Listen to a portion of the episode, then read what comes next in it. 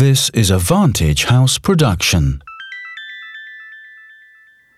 Hey folks, welcome back. I didn't expect to be talking about Russia so soon, but here we are. Today is February 23rd, and if it's Friday, you know what time it is. Welcome to the Delve.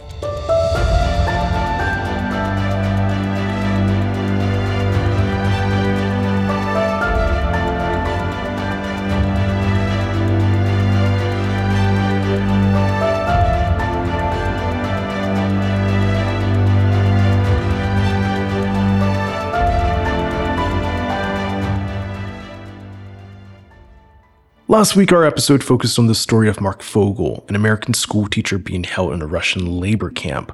That story was pretty intense. It was heartbreaking, even. As I thought we would pivot away from Russia this week, we were pulled right back in. Soon after we released our episode, it was announced I don't know what word to use I announced by congressional Republicans that Russia was up to something. They were preparing to install a nuclear weapon in space this year. Terrifying by itself, the Russian news kept going. Today, we delve into a story of courage, tragedy, and then yielding fight for democracy. Alexei Navalny, a name synonymous with the Russian opposition movement, has died in a Russian prison at the age of 47. This prison, not too dissimilar to the one where American Marc Fogel is also being held at. Navalny, known for his anti corruption activism, and unwavering stand against President Vladimir Putin's regime, faced arrests, assaults, and a near fatal poisoning during his decade long political battle. Despite enduring harsh conditions, including solitary confinement, Navalny's voice against corruption and for democratic Russia never waned. His death marks a significant blow to the opposition movement and raises serious questions about the future of political dissent in Russia. The response from the international community has been swift. The Biden administration announced major sanctions against Moscow, attempting to hold Vladimir Putin's government accountable for Navalny's death. But given the sanctions already placed because of the Ukraine war, it's hard to see what more the US can do. In the wake of this tragedy, Yulia Navalnaya, Alexei's widow, has emerged as a beacon of hope Taking up the mantle left by her husband, Yulia's call to action underscores a pivotal moment for the Russian opposition. Her resolve to continue Alexei's work has galvanized supporters and drawn attention to the enduring fight for free and democratic Russia. It's not every day that we have someone on our production team who's actually lived in Russia, but turns out we do. Rainier was also a student of the American teacher Marc Fogel. I sat down with her to chat about what's happening in Russia what political life is like there, and if she felt safe there as, as an American. I don't even know how to start this. Rainier, thank you for coming on to the Delve. Oh, thank you for having me. Even though you part of the production team. You know, I was just telling you it's not every day that we have, you know, someone on the team who has such um, great insight to something that's happening in, in real time you were such an integral part of last week's episode with Marc Fogel and with his sister Anne. And you obviously knew him. He was your teacher. And we have this development right after this episode drops with Alexei Navalny. What's happening in Russia right now? Oh gosh, that's quite a question. I mean, as long as I lived in Russia. That's a real question. I mean, as long as I lived in Russia, there were always protests. There were always people getting arrested for various things. Yeah. But I, I almost feel like Russia, I don't know if you know much about Russian history. I studied Russian history pretty extensively, and it, it kind of feels like the Russian people are just like exceedingly tired. Mm. I mean, they went right from like feudalism, like this really intense form of feudalism, mm. straight into like World War One and World War Two, and then the Soviet era under Stalin, and you had Holodomor, and it kind of just feels like there would be a lot more pushback if the Russian people weren't so just like exhausted with oppression to the point where they've almost become just accustomed to it, mm. or there's a sense that there's no alternative in a lot of ways. But no, I think people are starting to realize that there is an alternative now that like media has become so much more prevalent and people are able to see what else is out there and they're able to see other people kind of shining a light on things that are going on in Russia, I think there's much more awareness. I have a question. Mm. So his name, Alexei Navalny, it mm-hmm. obviously would pop up in newspapers from time to time. Uh, he was poisoned. He was arrested over and over and over. How big was Alexei Navalny and the opposition movement? So, all while, while I was living in Russia, he was a very prominent figure in the opposition movement. But that's to say that the opposition movement was never, never really talked about much. Like it, it was a presence, but not like on the international stage in the way that it became after his poisoning in a weird way, his poisoning drew so much attention to it that just completely catapulted him into like a whole other level of infamy. Mm. So it kind of like did the opposite of silencing him. Yeah. It kind of elevated his profile. Definitely.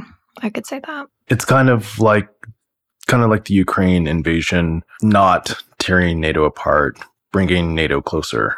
Definitely. Yeah. There's like these miscalculations that keep happening. What's so strange and then I guess how how has this activism, you know, impacted the opposition movement? Were they doing rallies? Were they doing running candidates when in, in local elections? Like what what was what was his activism? Well, Navalny was really the only person who had enough of a following to really rival Putin mm. because he was compared to everyone else who ran, he was much more qualified than the typical person who is like put up as like a puppet candidate almost. Mm, mm. Just much more qualified, much more like connected internationally, much better educated. And he had like a much more charisma, I would say, than Putin. Yeah. And then it's funny because there's an election coming up, uh, a presidential election. Mm-hmm. Yes. Yeah. But we're all pretty convinced that it was very carefully timed. sure. Okay. Right. So that was my next question. Is there like, mm-hmm. you know, something to the timing here? It's well, it's not like Navalny was a candidate anyway. Yeah, he's been consistently blocked from being a t- candidate. Mm. Uh, this is something that Putin has done through the years. When he doesn't, you know, throw people out of buildings and, you know, have them mysteriously die of heart attack at the age of 40. Right. Yeah.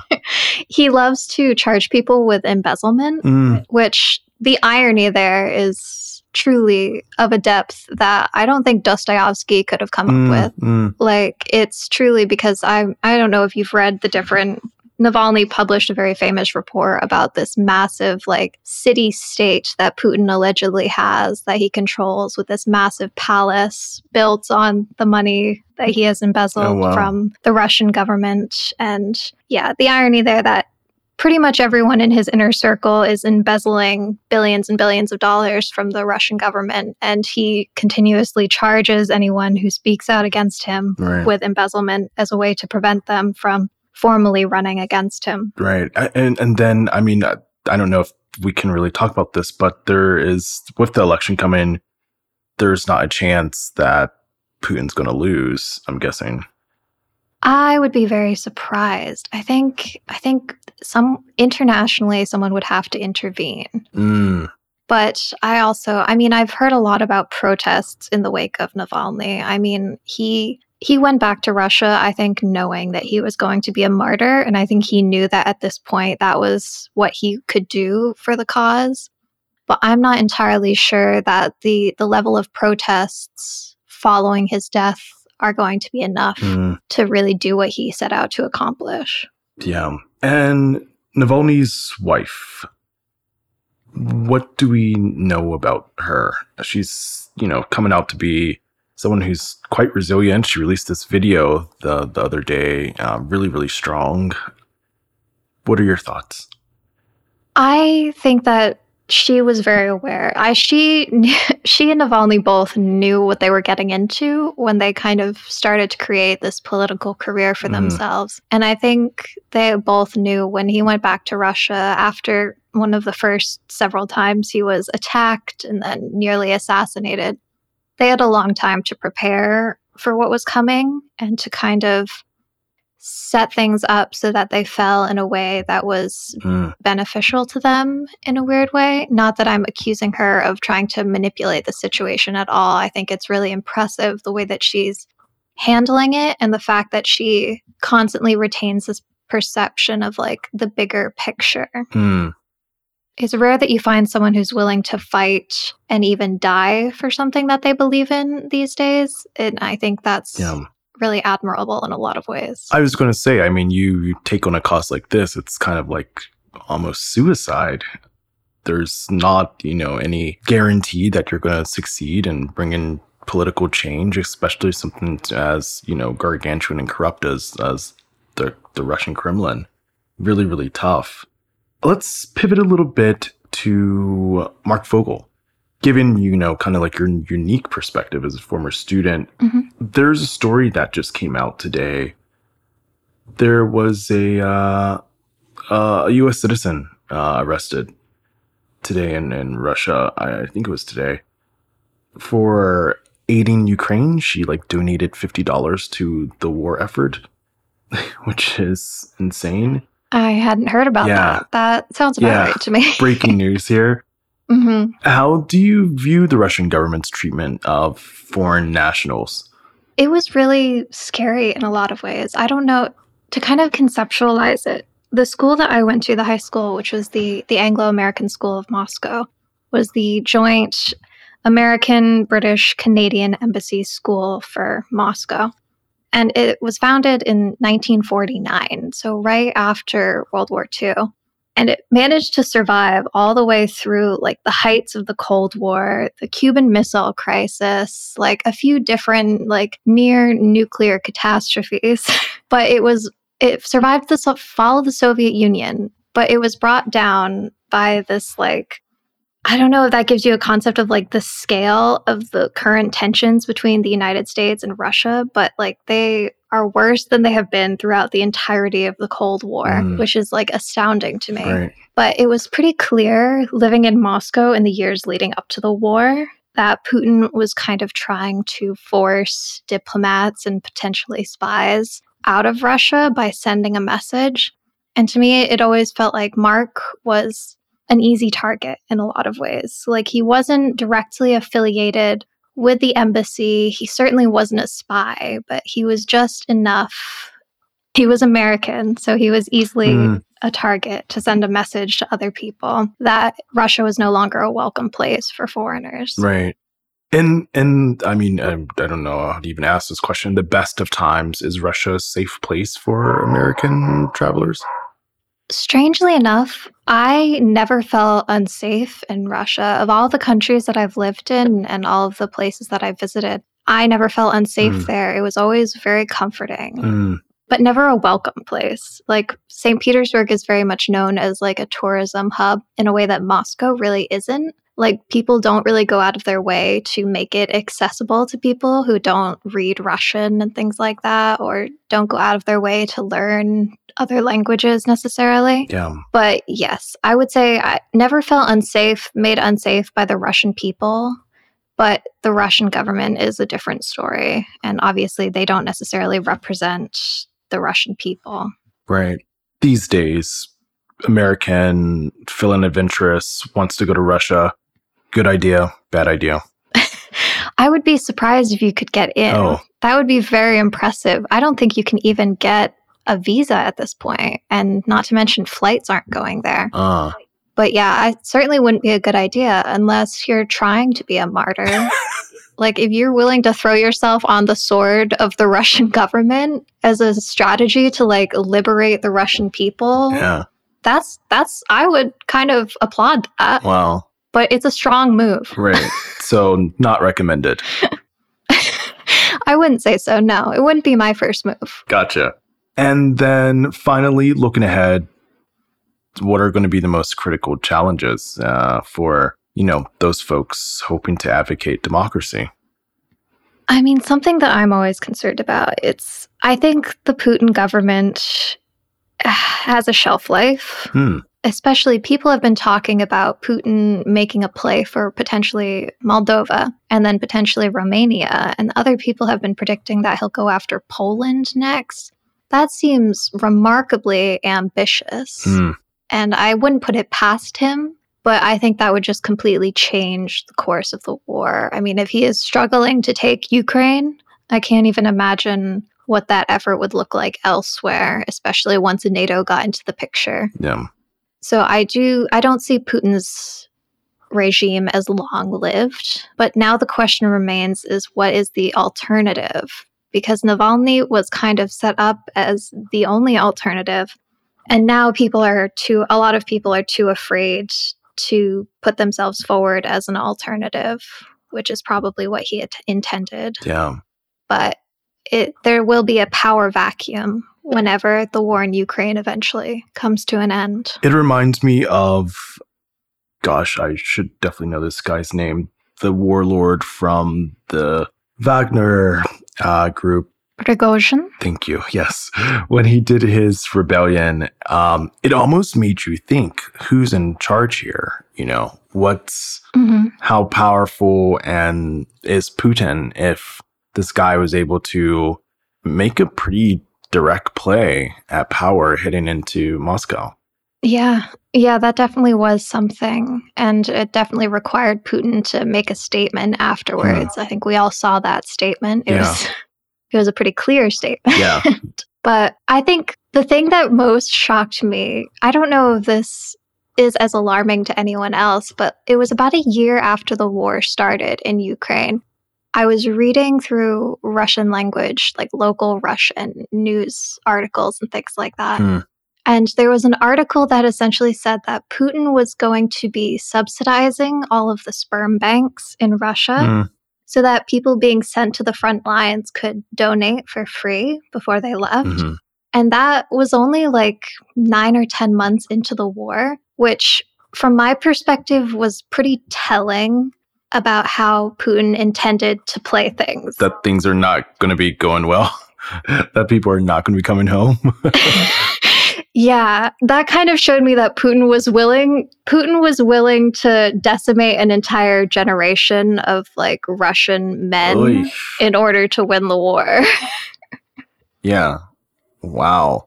And it's it's almost like what's the point? You know, what's the cause? It's yeah, for the glory of Mother Russia, sure. But the, the Putin's in his seventies, well, he has maybe ten years or so to live. Like what's the what's the point? Yeah, there's a lot of theories about that. A lot of people think that maybe he has cancer. Some people have theorized that he's already dead and he's actually like someone is wearing his face and deep faking him. I think a more plausible theory. Yeah. I've come across quite a few older men in my life, particularly older white men uh-huh. who they like get some kind of diagnosis or someone in, close to them dies and they have this moment where they realize that they need to leave a legacy. They kind of are confronted by their own mortality for the first time. Mm.